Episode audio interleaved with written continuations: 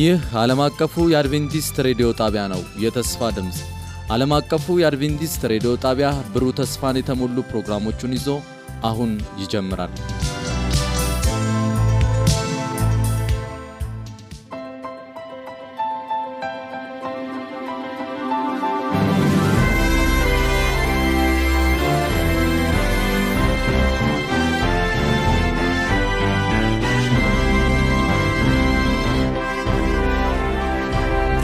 በጌታ የተወደዳችሁና የተከበራችሁ አድማጮቻችን እንደምን አላችሁልን? ይህ ፕሮግራም ከዓለም አቀፉ አድቬንቲስት ሬዲዮ ዘውትር በዚህ ሰዓት ወደ እናንተ የሚደርስ ነው።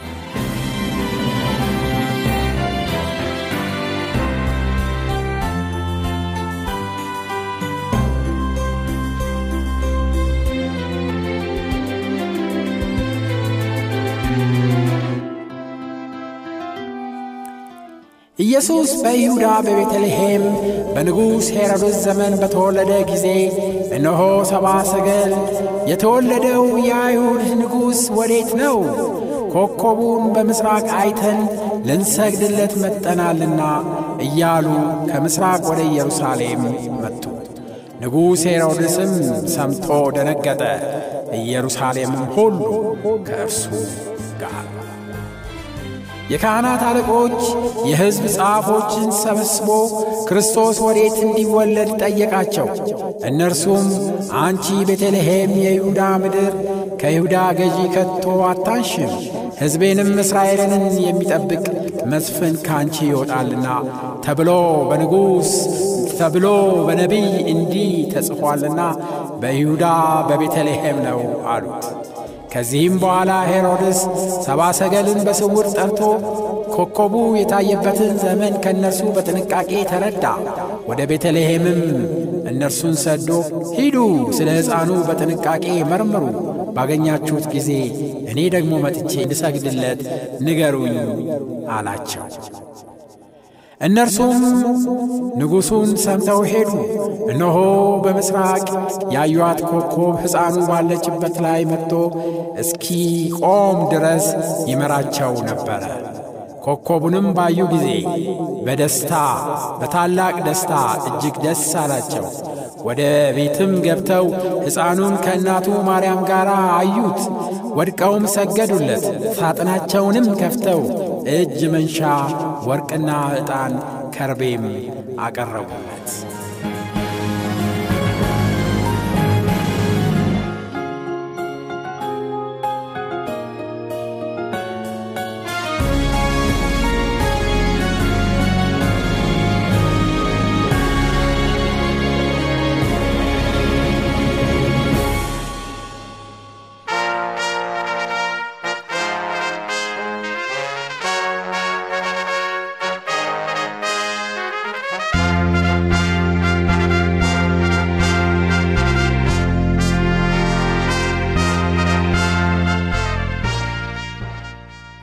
ከዛሬ ጀምሮ በተከታታይ በሚኖረን ቆይታ ዘመኑን እንዋጅ በሚል ርዕስ ወቅታዊ መልእክቶችን በአገልጋይ ኤፍሬም ዳዊት አማካኝነት ይዘንላችሁ ቀርበናል።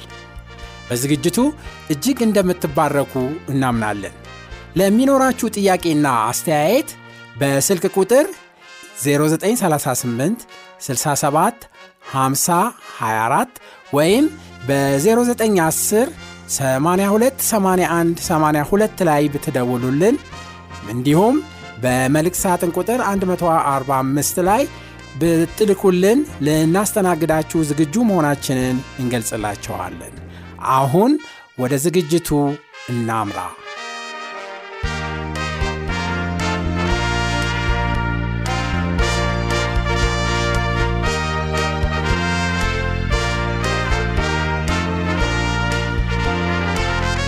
ዘመኑን እንዋጅ ወቅታዊ መልእክት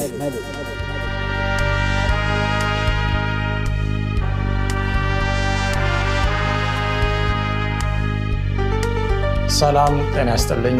እንዴት ሰነበታችሁ ወዳጆቼ፣ ወገኖቼ? በተለያየ አማራጭ ይህንን መልእክት የምትመለከቱ በያላችሁበት እንዴት ሰነበታችሁ ላለው ዛሬ ሶስተኛ የትምህርት ክፍላችንን እንቀጥላለን ባለፉት ተከታታይ ሁለት ክፍሎች እንደተማራችሁ ተስፋ አደርጋለሁ። ከእግዚአብሔር ቃል በእነዚህ ሶስት ርዕሶች ማለትም ሶስት ክፍሎች ዙሪያ ስንመለከት ሳለ ርዕሳችን መንፈስን መፈተን ወይም መንፈስን መለየት የሚለውን ርዕስ ነው ይዘን እየተመለከትን ያለ ነው ከእግዚአብሔር ቃል በመጀመሪያው ክፍል ላይ በተለይ ክቡር የሆነው ቃል ስለ እግዚአብሔር ስለ መንፈስ ቅዱስ የሚናገረው ምንድን ነው የሚለውን ተመልክተናል። በዋናነት መንፈስ ቅዱስ ምንድን ነው ወይም ማን ነው ከሚለው ይልቅ በመንፈስ ቅዱስ እንደ አማኝ እንደ ክርስቲያን መሞላት እንደሚያስፈልገን አይተናል። ይህ ለኃጢአት ይህ የእግዚአብሔርን ስራ ለመስራት ይህ ሰማይ ለመግባት ብቸኛው መፍትሄ ነው። በዋናነት በእሱ መንፈስ መሞላት ለእኛ እጅግ በጣም አስፈላጊ እንደሆነ ይህንን የተከበረውን የተስፋ ቃል በመጽሐፍ ቅዱስ የተሰጠውን ደግሞ ማክበር መጠባበቅ እንደገና በዚህ ቃል ላይ ተመርክሶ ደግሞ መጸለይ ያስፈልጋል የሚለውን አይተናል። ከዛ በኋላ ጌታችን የሱስ ክርስቶስ ይህንን ምድር ለቆ ወደ ሰማይ በሚሄድበት ጊዜ ካስጠነቀቀው ትልቅ ማስጠንቀቂያዎች መካከል በትንቢት ዙሪያ ብዙ የማሳሳት ስራዎችን ሴጣን እንደሚሰራ እና ሀሰተኛ ክርስቶሶችና ሀሰተኛ ነቢያቶች እንደሚነሱ አስጠንቅቆ የሄደበት ጉዳይ በዋናነት የምጽቱ ምልክት አንዱ እንደሆነ አይተን ስለዚህ ይህ የትንቢት መንፈስ ስጦታ ምንድን ነው የትንቢት መንፈስ የሚሰጣቸው ነቢያት በመጽሐፍ ቅዱስ ትክክለኞቹ ምን አይነት ባህሪ ነበራቸው? በስንት አይነት የተለያዩ ክፍሎች ይመደባሉ እነዚህ ነቢያቶች የሚለውንም አይተናል። እንግዲህ ከዛ ቀጥሎ ዛሬ የምንመለከተው ደግሞ እነዚህ ነቢያቶችን በተለይ እውነተኛ የእግዚአብሔር መልእክት የያዙትንና ሀሰተኛ ደግሞ ነቢያትን የሴጣንን መልእክት ይዘው ነገር ግን የእግዚአብሔርን መልእክት በማስመሰል የሚያስቱትን እንዴት እንለያለን? በዋናነት ሰዎችን ሳይሆን ከሰዎች ጀርባ ያለውን አጀንዳ ነው እየተመለከትን ያለ ነው ያንን መንፈስ መለየት እጅግ በጣም አስፈላጊ የሆነበት ጊዜ ላይ ስለደረስን ይህንን ማየት ያስፈልገናል። እና እነዛን መስፈርቶች በመጽሐፍ ቅዱስ ምን አይነት መስፈርቶች ናቸው? ትክክለኛ የሆነውን ትክክለኛ ካልሆነው የምንለየው የሚለውን ዛሬ በሶስተኛው ክፍላችን እንመለከታለን። ነገር ግን በዚህ ሁሉ እግዚአብሔር እንዲያስተምረን ትምህርታችንን ከመጀመራችን በፊት አጭር ጸሎት ከኔ ጋር እናድርግ ቅዱስ አባታችን እግዚአብሔር በሰማይ ያለ ክብርና ምስጋና የሚገባ ቃለን እንድንማር ይህንን እድል ስለሰጠን እናመሰግናለን። ወገኖቼ ወዳጆቼ በተለያየ ሁኔታ በተለያየ አማራጭ ይህንን መልእክት እንዲመለከቱ ስለረዳቸውም ተመስገን። የሰማይና የምድር ፈጣሪ ይህ የከበረ ቃል እጅግ በጣም ወቅታዊ የሆነ በተለይ የመጨረሻ ዘመን ላይ ለምንገኘው ለእኛ ያስፈልጋልና የሴጣንን ሽንገላ የምንቃወምበትን የእግዚአብሔርን ዕቃ እንድታስታጥቀን ቃልህን መሰረት በማድረግ ሁሉን ነገር መፈተን መለየት መመርመር እንድንችል እንድትረዳን እንጸልያለን። ቃልን በአንደበቴ ውስጥ አስቀምጠን ለህዝብ ተናገር። በዚህ ሁሉ አንተ ክበር። የማዳን ስራ ይገለጥ በጌታ በኢየሱስ ክርስቶስ ክቡር ስም። አሜን። እንግዲህ የመጀመሪያው መስፈርት የእግዚአብሔርን ትንቢት የእግዚአብሔር ካልሆነው የምንለይበት የመጣው መልእክት ከመጽሐፍ ቅዱስ ጋር ይስማማል ወይ የሚለው ነው እንግዲህ ብዙ አይነት መልእክቶች ሊመጡ ይችላሉ። እነዚህን መልእክቶች እንዲሁ በየዋህነት አሜን ብሎ ከመቀበል በፊት ያንን የተነገረውን ቃል እና መልእክት ወይም ትምህርት አስተምሮ ዶክትሪን ወደ መጽሐፍ ቅዱስ በመውሰድ መመርመር ያስፈልጋል። መፈተሽ ያስፈልጋል። መመዘን ያስፈልጋል ወገኖች ከዛ በኋላ ነው መጨረሻ ላይ ልክ እንደ እግዚአብሔር ቃል ሆኖ ጉዳዩን ስናገኝ መቀበልና በህይወታችን ያም ቃል እንዲፈጸም ማመን ይገባናል ማለት ነው። በኤፌሶን ምዕራፍ 6 ቁጥር 11 የመጀመሪያው ጥቅሳችን እንዲህ ይላል የዲያብሎስን ሽንገላ ትቃወሙ ዘንድ እንዲቻላችሁ የእግዚአብሔርን ዕቃ ጦር ሁሉ ምን በሉ? ልበሱ ይላል። እንግዲህ ሽንገላ አለ ዲያብሎስ አለ። ይሄ የዲያብሎስ ሽንገላ የአማርኛው ቃል እንግዲህ ከእንግሊዝኛው ነው። እንግሊዝኛው ደግሞ መጀመሪያ ከተጻፈው ከግሪክ ቃል የተተረጎመ ነው እና ይህንን እንመልከት እስቲ ምን ማለት ነው? አንደኛ የሴጣን ሽንገላ ሁለተኛ ደግሞ ይህንን የምንቀሙበት የእግዚአብሔር ዕቃ ጦር ደግሞ ምንድን ነው የሚለውን እንመለከታለን። እንግዲህ ሽንገላ የሚለውን የግሪኩን ቃል ስንመለከት ከምን የመጣ ነው? ሜቶዲያ የሚል ቃል ነው ማለት ነው። ይህ ሜቶዲያ የሚለው ቃል የእንግሊዝኛው methods ወይም method የሚለውን የተቀበለ ከዛ የመጣ ነው ማለት ነው እና ስረወ ቃሉ ይሄ ነው የግሪኩ ነው። ከዛ የእንግሊዝኛው አለ። የአማርኛው ሽንገላ ይላል። እንግዲህ method ወይም methods የሚለው ዘዴ ማለት ነው። ይህንን የግሪክ ቃል ትርጉም ስንመለከት ይህንን ፍቺ ይሰጣል። እጅግ በጣም ውጤታማነቱ የተጠና የማሳሳቻ የማዘናጊያ የማታለያና የማጥፊያ እቅድ ብልሃት መንገድና ዘዴ ማለት ነው። እንግዲህ ይህንን ሁሉ ትቃወሙ ዘንድ የእግዚአብሔርን ዕቃ ጦር ልበሱ ነው ማስጠንቀቂያ ሁላችሁም እንደምታውቁ ሴጣን የትንሽ ዓመት ልምድ አይደለም ያለው። ከሰማይ ከተጣለበት ጀምሮ ሉሲፈር እና ከእሱ ጋር የወደቁ መላእክት ከስድስት ሺህ በላይ ዓመታት ኃጢአትን ሰዎችን የማሰራት ሰዎችን በተለያየ ወጥመድ ውስጥ ጠምዶ የመጣል በኋላ እንደምንመለከተው ከሰማይ መላእክት እንዲወድቁ ሰው ደግሞ አዳምና ሔዋን ፍጹም ከሆነው ዓለም ከእግዚአብሔር ሀሳብ እንዲወድቁ የሰራ ነው። ይህንን ሽንገላ ይዞ ነው ዛሬ ያለንበት ደረጃ ላይ የደረሰው ስለዚህ ወገኖች ምን ያህል ነው አጉል እምነትንና ሞኝነትን አስወግደን በብልሃት የእግዚአብሔርን ቃል በማየትና በመያዝ መመርመር የሚገባን መናፍስን ከመለየት አኳያ ማለት ነው። በሐዋርያ ሥራ ምዕራፍ 17 ቁጥር 10 እስከ 11 ድረስ የእግዚአብሔር ባሪያዎች እነ ጳውሎስ እነ ሲላስ መልእክትን ካደረሱ በኋላ መልእክት የደረሰላቸው በአንድ ስፍራ የነበሩ ሰዎች አስቡት። ሐዋርያው ጳውሎስና ሐዋርያው ሲላስ የእግዚአብሔርን ቃል ሲናገሩ በመንፈስና በኃይል በታላቅ በሆነ በተአምራት የሚገለጥ እውነት ነበረ የሚሰብኩት እና ይህንን እንኳን እንዲሁ ያልተቀበሉ ሰዎች ነበሩ። ይህንን እንኳን የእግዚአብሔር መልክተኞችን መልክት እና ቃሉ እንዲህ ይላል ወዲያውም ወንድሞች ጳውሎስና ሲላስን በሌሊት ወደ ቤሪያ ሰደዷቸው። ወደ ምን ሰደዷቸው? ወደ ቤሪያ ሰደዷቸው. እንግዲህ ቤሪያ ወደሚባል ስፍራ ሄዱ። በደረሱም ጊዜ ወደ አይሁድ ምኩራብ ገቡ። እነዚህም እነማን? በቤሪያ የነበሩ ሰዎች ማለት ነው። በተሰሎንቄ ከሚኖሩት ይልቅ ልበሰፊዎች ነበሩና።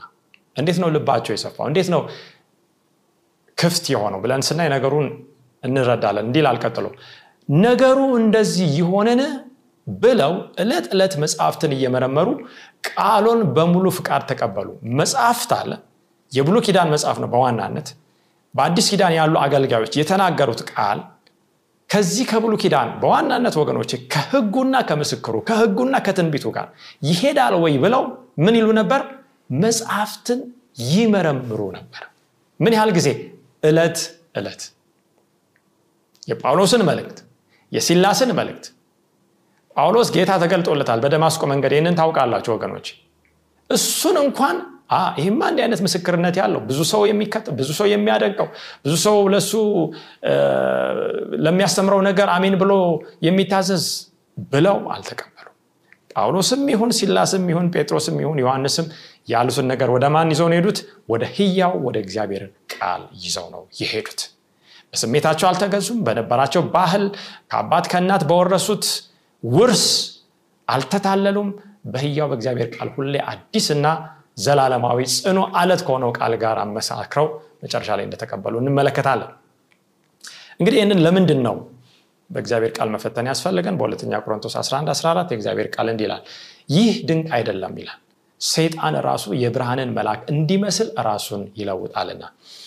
እንግዲህ ብዙዎቻችን በተለይ በማቴዎስ ምዕራፍ አራት ላይ ጌታችን የሱስ ክርስቶስ በሚፈተንበት ጊዜ እንደምናውቀው ሰይጣን ፈተነው ይላል መጽሐፍ ቅዱስ ግን ወገኖቼ ጌታችን አርባ ቀንን አርባ ሌሊት ከጾመ በኋላ እንደተፈተነ ይናገራል ከሴጣን በዚህ ሰዓት ግን በደንብ በምናጠናበት ጊዜ የብርሃን መልአክ በመምሰል በተለይ የእግዚአብሔርን ቃል በማጣመም ጥርጣሬ በውስጡ ጥያቄ እንዲፈጠርበት የእግዚአብሔር ልጅ ከሆንክ ይህንን ድንጋይ ዳቦ አድርግ የሚል ቃል ነው የተናገረው። እና ጌታችን ደክሟል በአካል በጣም የመለየት ኃይሉ አካላዊ ጉልበቱ ማለት ነው ላሽቋል። ምግብ እህል ውሃ ያስፈልገዋል። በዚህ ሰዓት ግን በራበውና በጠማው ነገር ላይ መጣ። ጌታችን የሱስ ምን ምንድን ያለው? ሰው በእንጀራ ብቻ አይኖርም ከእግዚአብሔር አፍ በሚወጣው ቃል ሁሉ እንጂ ተብሎ ተጽፏል ብሎ ነው የመለሰለት። እና ራሱን የብርሃን መልአክ አድርጎ የእግዚአብሔር ልጅ ለማሳሳት የሚሰራ ኃይል ነው ይህ ኃይል። የእግዚአብሔር ልጆችንም ወንዶችና ሴቶችንም ዛሬ ያሉትን የእግዚአብሔርንም ህዝብ ለማሳሳት ራሱን ምን ይላል? ይቀይራል ብዙ ጊዜ ሰዎች ጌታ ኢየሱስ ተገለጠልኝ መላእክት ተገለጠልኝ እንዲህ አለኝ እንዲህ ተናገረኝ ይላሉ። ነገር ግን በዚህ ዛሬ በምናየው መስፈርት መሰረት ስንፈትን እነዚህ ሰዎች አንደኛ የእግዚአብሔርን ቃል ተሽሯል ከማለት ወይም ከሚለው ትምህርት ጋር ይስማማሉ። ሰዎች በጸጋ ብቻ መመላለስ እንደሚገባቸው የእግዚአብሔርን ህግ መጠበቅ እንደሌለባቸው መታዘዝ እንደሌለባቸው አመፅን የሚያስተምሩ ነቢያት ሀሰተኛ ነቢያት ናቸው እና ለእነዚህ ሰዎች የተገለጠው በእርግጥ ይህ የብርሃን መልአክ መስሎ ሴጣን ነው ወይስ ክርስቶስ ነው ብለን በቃሉ መፈተሽ እና ማግኘት እንችላለን። ቀጥሎ እንዲላል እንግዲህ ሰይጣን ራሱ እንዲሚቀይር ከሆነ አገልጋዮቹ ደግሞ የጽድቅን አገልጋዮች እንዲመስሉ ራሳቸው ቢለውጡ ታላቅ ነገር አይደለም። ልክ ጌታችን እነዛን ፈሪሳውያን አባታችሁ ዲያብሎስ ነው እንዳለ ልጅ አባቱን ነው የሚመስለው እና የሰይጣን አገልጋዮች ልክ እንደ ሰይጣን ራሳቸው ይላሉ? ይለውጣሉ። በኋላ እንደምናየው በዮሐንስ ራይ ላይ የበግ በግን የሚመስል የበግ ቀንዶች ያሉት የሚመስል አውሬ በኋላ እንደ ዘንዶ የሚናገረውን እንመለከታለን። እና አገልጋዮችም እንደርሱ ናቸው። ፍጻሜያቸውም እንደ ስራቸው ይሆናል። ፍጻሜያቸው ውሸት ከሆነ ስራቸው ውሸት ከሆነ ስራቸው ዛሬ አመፅ ከሆነ ስራቸው የእግዚአብሔርን ቃል ተሽሯል ከሆነ ፍጻሜውም ጥፋት ሞት ይሆናል ማለት ነው። በተለይ አንድ ጽሁፍ እንዲህ ይላል በአስረኛው manuscript release በሚለው መጽሐፍ አስረኛው ቅጽ ላይ ገጽ 162 አንድ ጠቃሚ የሆነ አሁን ከምናየው ትምህርት ጋር የሚሄድ ስለሆነ ይህንን ብናይ ጥሩ ነው። እግዚአብሔርን አሳስቶ ባቀረበላቸው በሉሲፈር የብልሃት ዘዴዎች መላእክት ከተታለሉ ይላል። እንግዲህ ፍጹም የሆነ ሰማይ ፍጹም የሆነ ህይወት ፍጹማን የሆኑ መላእክት። ሉሲፈር ምን አደረገ? እግዚአብሔርን አሳስቶ አቀረበላቸው የእሱን ባህሪ ልክ የእግዚአብሔር ባህሪ አስመስሎ አቀረበ። እግዚአብሔር አምባገነን ኢፍታዊ ህጉን ካልጠበቃችሁ ትሞታላችሁ የሚል ፍትህና ፍቅርን አንድ ላይ ሊያስኬድ የማይችል አምላክ እንደሆነ ይሄ ስለሆነ የእግዚአብሔር ህግ መቀየር አለበት መሻሻል አለበት የሚለውን ሀሳብ ይዞ መጥቶ እኔ የተሻለ ሀሳብ አለኝ እኛ ነፃ ፍጡራንን የእግዚአብሔርን ህግ እንደዚህ ታዘዙ የሚለውን አትታዘዙ አድርግ አታድርግ የሚለው ለእኛ አያስፈልግም። ስለዚህ በነፃነት እንኖር የሚለውን ነገር ግን ወደ ሞትና ወደ ባርነት የሚመራውን በመላእክት አእምሮ ውስጥ እንኳን በማሳደር ብዙዎችን ከእግዚአብሔር ወደ እርሱ ታማኝ ሆነው እንዲመጡ አድርጓል። ይህንን አድርጓል። ቀጥሎ አምላክ የሚያደርጋችሁን ታላቅ የሆነውን ትምህርት እግዚአብሔር ደብቆባቸዋል በማለቱ አዳምና ሔዋን ከሳቱ ይላል። እንግዲህ አዳምና ሔዋን ጋር ሲመጣም ፍጹም ሰማይ ፍጹም ምድር ኃጢአት የሌለበት ንጹህ የሆነ ስፍራ ላይ አመፅ የሌለበት ስፍራ ላይ መጥቶ ያታለለው። ዛሬ ከኛ ብዙ እጥፍ በአካል በአእምሮ በመንፈስ በልጽገው ፍጹም እግዚአብሔርን የሚመስሉትን ሰዎች ነው ያሳሳተው ወገኖች። ከዛ በኋላ ጽሁፍ ምን ይላል? ታዲያ ዛሬ ላይ ያሉ ሰዎች ሊታለሉ የሚችሉበት አደጋ የለምን ይላል? ራሳችንን አናሙን። እኔ ይህን ያህል ዓመት ቆይቻለሁ ብዙ አውቃለሁ ተምሬያለሁ ስነ መለኮት ነገረ መለኮት እና ጠንቅቄ አውቃለሁ አገልጋይ ነኝ ነቢይ ነኝ ባለራዕይ ነኝ ፓስተር ነኝ። ወገኖቼ ሰይጣን በኋላ እንደምንመለከተው very elect ወይም የተመረጡትን የመጨረሻውን የእግዚአብሔርን ህዝብ የማሳት እንኳን ኃይል እንዳለው መጽሐፍ ቅዱስ ይናገራል። ነገር ግን ወገኖች አንድ ነገር እንዳንሳሳት ከዚህ ኃይል ይልቅ ይህንን ኃይል የሚበልጥ የእግዚአብሔር ደግሞ ኃይል አለ። የእግዚአብሔር ጸጋ አለ። የእግዚአብሔር እውነት አለ። ያ መንገድ አለ። ያ ህይወት አለ። ያ ክርስቶስ ያ ኢየሱስ ይህንን ሁሉ አልፈን እውነቱን እንድናውቅ ይረዳናል። ደግሞ ወደ እውነት የሚመራን የእግዚአብሔር መንፈስ እንደሆነ ባለፈው ጊዜ ተመልክተናል። የእውነት መንፈስ ሲመጣ ወደ እውነት ይመራናል። ያንን እንዳንስት ያስፈልጋል። ጠላታችንን ግን ማወቅ አለብን። እንግዲህ በኢሳያስ 8 20 ከዚህ ጋር ተያይዞ የእግዚአብሔር ቃል ምን ይላል? ወደ ህግና ወደ ምስክሩ ሂዱ እንዲህም ያለውን ቃል ባይናገሩ ንጋት አይበራላቸው እንግዲህ የእንግሊዝኛውን ስናይ ወደ ህግና ወደ ምስክሩ እንዲህ ያለውን ቃል ባይናገሩ በውስጣቸው ብርሃን ስለሌለ ነው ይላል ወዴት ነው መሄድ ያለብን? የቤሪያ ሰዎች ወዴት ነው የሄዱት? ወደ ህግና ወደ ምስክሩ ነው። እነ ጳውሎስ እየሰበኩ ነው። እነ ጳውሎስ በህይወት አሉ። ጽሁፉን ጽፈው አልጨረሱም። የአዲስ ኪዳን መጽሐፍትን ደብዳቤዎችን እነዛ መልእክቶችን ራዮች ትንቢቶች እስከ መጨረሻው አላለቁም። ነገር ግን የጳውሎስን ንግግር የጳውሎስን ትምህርት ስብከት ወስደው ከብሉ ኪዳን በዋናነት ከአስርቱ ትእዛዝ ከእግዚአብሔር ቃል ጋር ከተሰጠው ትንቢት ስለ መሲሁ ከተነገረው ተስፋ ቃል ጋር እያይዘው ነው። እንዲህ ያለውን ቃል ስለተናገሩ ብርሃን አለባቸው እነዚህ ሰዎች ብለው መልእክቱንም እነዛንም ሰዎች ሊቀበሉ ይችለዋል ዛሬስ ወገኖች ወደ ማን ነው የምንሄደው? ወደ ታዋቂ ሰዎች? ብዙ በቴሌቪዥን ላይ በሚዲያ ላይ ወይም mega ወይም giga ትልቅ ቤተክርስቲያን ብዙ ህዝብ በሚከተላቸው ዘንድ ወዳሉ እነዛ ታዋቂ ስመጥር ሰዎች ነው ወይስ ወደ ማን ነው የምንሄደው? ወደዛ ሂዱ ነው የሚለው መጽሐፍ ቅዱስ። ወደ ቃሉ ሂዱ ነው የሚለው። ወደ ህጉ ሂዱ።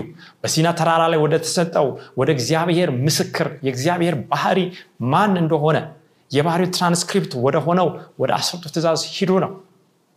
ያንን እናውቃለን። ደግሞ አራተኛው ትእዛዝ ለብዙዎች አደናጋሪ የሆነው ሴጣን ቀይሮት ቀይሮታል ተብሎ እየተስተማረ ያለውን የሰንበትን ህግ ተሽሯል በማለት ሴጣን እንደሚያስት እናውቃለን። ይህ ደግሞ እንዳልተሻረ መጽሐፍ ቅዱስ በተከታታይ ያስተማረንን ተመልክተናል።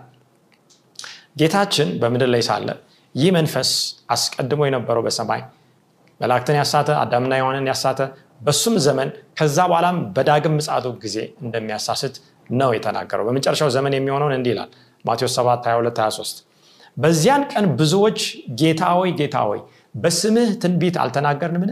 በስምህስ አጋንንት አላወጣንምን? በስምህስ ብዙ ታምራት አላደረግንምን? ይሉኛል። ይገርማል። ወደ ጌታ ይመጣሉ። አንድ ነገር እየጠየቁ ነው። ሰማይ ልንገባ ከአንተ ጋር ለዘላለም ልንኖር የአክሊልን ያንን ሽልማት ካንተ ልንቀበል ይገባኛል የሚል ጥያቄ። በስም እኮ ነው ያደረግነው። ኢየሱስ ብለን ጠርተን አጋንንትን አውጥተናል ትንቢት ተናግረናል። ተአምራትን ብዙ ጥቂት አይደለም ብዙ ተአምራትን አድርገናል ሲሉት ጌታ ምንድን ነው የሚመልሰው? የዚያን ጊዜም ከቶ አላወኳችሁ እናንተ አመፀኞች ከእኔ ራቁ ብዬ የመሰክርባችኋለሁ ይሄ እጅግ በጣም አስፈሪ የሚያሳዝንም ነው። በስሙ ተሰርቶ ነገር ግን አላወቁ አንድ ነገር እንመልከት። ሴጣን በዚህ ዘመን የሚሰራው በሴጣን ስም አይደለም። በአጋንንት በወደቁ መላእክት ስም አይደለም የሚሰራው። በራሱ ስም አይሰራም። በጣዖት ስም አይሰራም። የሚሰራው በእግዚአብሔር ስም ነው። ወገኖች እግዚአብሔር በእሱ ስም እንዲሰራ ፈቅዶለታል።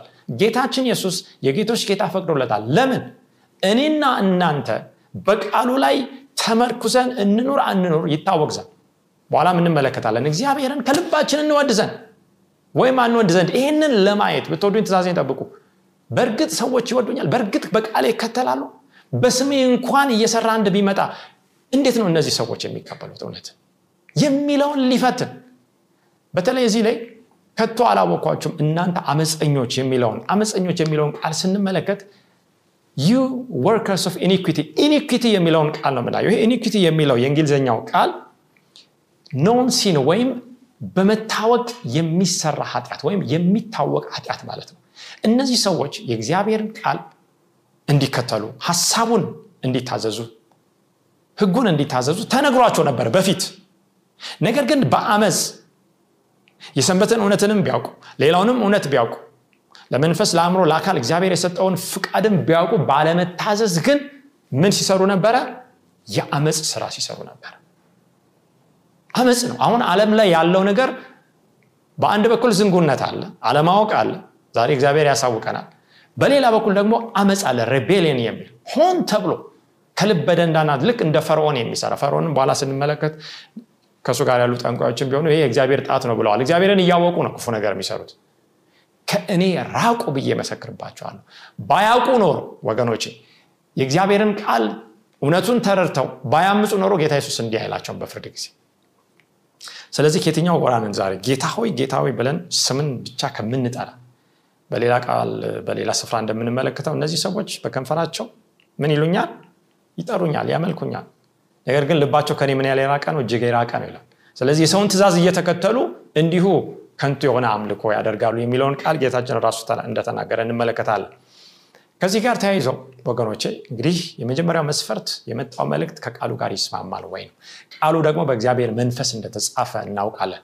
ነቢያት በዚህ በመንፈስ ቅዱስ ተነድተው እንደተናገሩ እንደጻፉ መጽሐፍ ቅዱስ እንመለከታለን። ስለዚህ መንፈስ ቅዱስ አለኝ የሚል ሰው በእርግጥ ይህ ክቡር መንፈስ ያረፈበት ሰው አስቀድሞ እግዚአብሔር በቃሉ ከሰጠው ምስክርነት ጋር የሚቃረን የሚጋጭ ስራ አይሰራም የሚጋጭ ንግግርም መልእክትም አያመጣም ለምን? ያዕቆብ 1 17 እንዲህ ይላል በጎ ስጦታ ሁሉ ፍጹምም በረከት ሁሉ ከላይ ናቸው። ወገኖች ዛሬ ሰው ተአምራት ይፈልጋል ፈውስ ይፈልጋል ድንቅ ይፈልጋል ትዳሩ እንዲሻሻል ይፈልጋል ጤናው እንዲፈወስ ይፈልጋል ብዙ እንቆቅልሾች እንዲፈቱ ይፈልጋል በረከት ከእግዚአብሔር ዘንድ እንፈልጋለን። ችግር የለው የሚወርደው ከሁሉ በላይ ከሆኑ ከአምላክ እንደሆነ ማወቅ አለብን። ምን አይነት አምላክ ነው ግን ይሄ?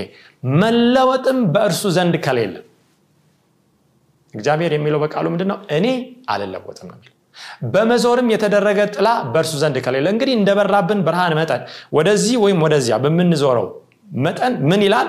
የእኛ ጥላ ይሽከረከራል። በእግዚአብሔር ዘንድ ግን እንደዛ አይነት መዞር እንደዛ አይነት መለወጥ እንደዛ አይነት መሽከርከር ቦታ መቀየር የለም። አምላክ ልክ በአካባቢያችን እንደምናየው ጸንቶ እንደሚቆመው ተራራና አለት ቃሉም እንደዛው ነው ተራሮች ዛሬ አንደኛው ተፈጥሯዊ የሆነ ጥቅም አላቸው ሁለተኛው ግን የእግዚአብሔርን ህግ ዘላለማዊነትም ያስተምሮናል ሁሌ ባሉበት ጸንቶ ነው የሚኖሩት። መንግስት ይቀየራል ትውልድ ይቀየራል አቤት ሊደረግ ይችላል የተለያየ ነገር ሊሆን ይችላል። እግዚአብሔር ግን ያስቀመጠው ያ ተፈጥሮ እግዚአብሔር ማንነቱን የሚገልጥ ስለዚህ ከብርሃናት አባት ይህ በረከት ይወርዳል መለወጥን በእርሱ ዘንድ ከሌለ። ይህ የመጀመሪያው መስፈርት ነው። ሁለተኛው ትንቢቶቹ ተፈጽመዋል ወይ? የተናጋሪው የነቢዩ ትንቢት ተፈጽመዋል ወይ? የሚለው መፈተኛ መስፈርት ነው። ምንድን ነው ይሄ? ከእግዚአብሔር ቃል ዘዳግም 1821 እንመልከት እንዲለን በልብህም እግዚአብሔር ያልተናገረውን ቃል እናውቅ ዘንድ እንዴት ይቻለናል ብትል ነቢዩ በእግዚአብሔር ስም በተናገረ ጊዜ የተናገረው ነገር ባይሆን ባይመጣ ያ ነገር እግዚአብሔር ያልተናገረው ነው። ይገርማል ወገኖቼ በብሉ ኪዳን ጊዜ የነበሩ ሐሰተኛ ነቢያት በማን ስም ነው የሚናገሩት? በእግዚአብሔር ስም ነው የሚናገሩት። በመጨረሻ ዘመን ጌታ ኢየሱስ ክርስቶስ የመሰከረባቸው በእግዚአብሔር ስም ነው ትንቢት የተናገሩት። ነገር ግን ያ ነገር እግዚአብሔር ያልተናገረው ነው ይላል። ነቢዩ በድፍረት ተናግሮታልና እርሱን አትፍራው ይላል። ድፍረት ነው የምናየው ዛሬ በዚህ ምድር ላይ። በአደባባይ በይፋ በድፍረት በእግዚአብሔር ስም የሚሸቀጥና የሚነገድ ነገር ነው የምናገኘው። ለትርፍ ለድሎት በኋላ እንደምናየው ለዚህ ዓለም ሀብት የሚነገር ሟርት የሟርትንም ዋጋ ለመቀበል የሚነገር ቃል ነው። ይሄ አንደኛው ቅድም ካየነው ጋር የሚመጣው መፈተኛ ነው። ትንቢቱ ተፈጽሟል ወይ? እሺ ከዚህ ጋር ተያይዞ በዘዳግም 13 1 የተናገረው ነቢ ትንቢቱ ስለተፈጸመ ብቻ እንቀበላለን ወይ? ተጨማሪ ነገሮችን እንመልከት በመካከልም ነቢይ ወይም ህልም አላሚ ቢነሳ ምልክትም ተአምራትን ቢሰጥ ይላል እግዚአብሔር ቃል። እንደነገረህም ምልክቱ ተአምራቱን ቢፈጸም እርሱም ወገኖች እንደተናገረው ምልክቱ ተአምራቱም ተፈጽሟል። ዛሬ የሚፈጸሙ ተአምራቶች አሉ ወይ? ምልክቶች አሉ ወይ? አሉ። ይቀጥልና እንዲ ይላል። ይህ ነቢይ ግን እርሱ ቀጠልና ሄደን የማንታውቃቸውን ሌሎች አማልክት እንከተል እናምልካቸው ቢልህ አምላካችሁን እግዚአብሔርን በፍጹም ልባችሁ በፍጹምም ነፍሳችሁ ትወዱ ዘንድ እንደሆነ ያውቅ ዘንድ አምላካችሁ እግዚአብሔር ሊፈትናችሁ ነውና የዚያን ነቢ ቃል ወይም ያን ህልም አላሚ አትስማ በጣም የሚያስደንቅ ቃል ነው። ይህ መስፈርት ነው።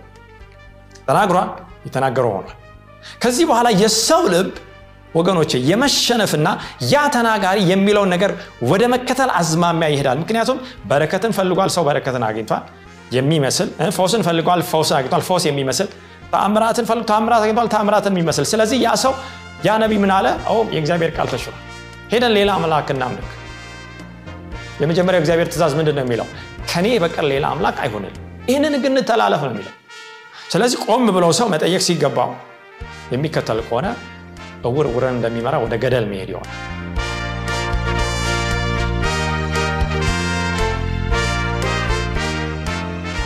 የተወደዳችሁ አድማጮቻችን ስለነበረን የመባረክ ጊዜ እግዚአብሔርን እጅግ አድርገን እናመሰግናለን። በሚቀጥለው ጊዜ የዚህን ተከታይ ክፍል ይዘንላችሁ እስከምንቀርብ ድረስ የእግዚአብሔር ጸጋና በረከት ከሁላችሁ ጋር እንዲሆን ምኞታችንና ጸሎታችን ነው። ደና ሁኑ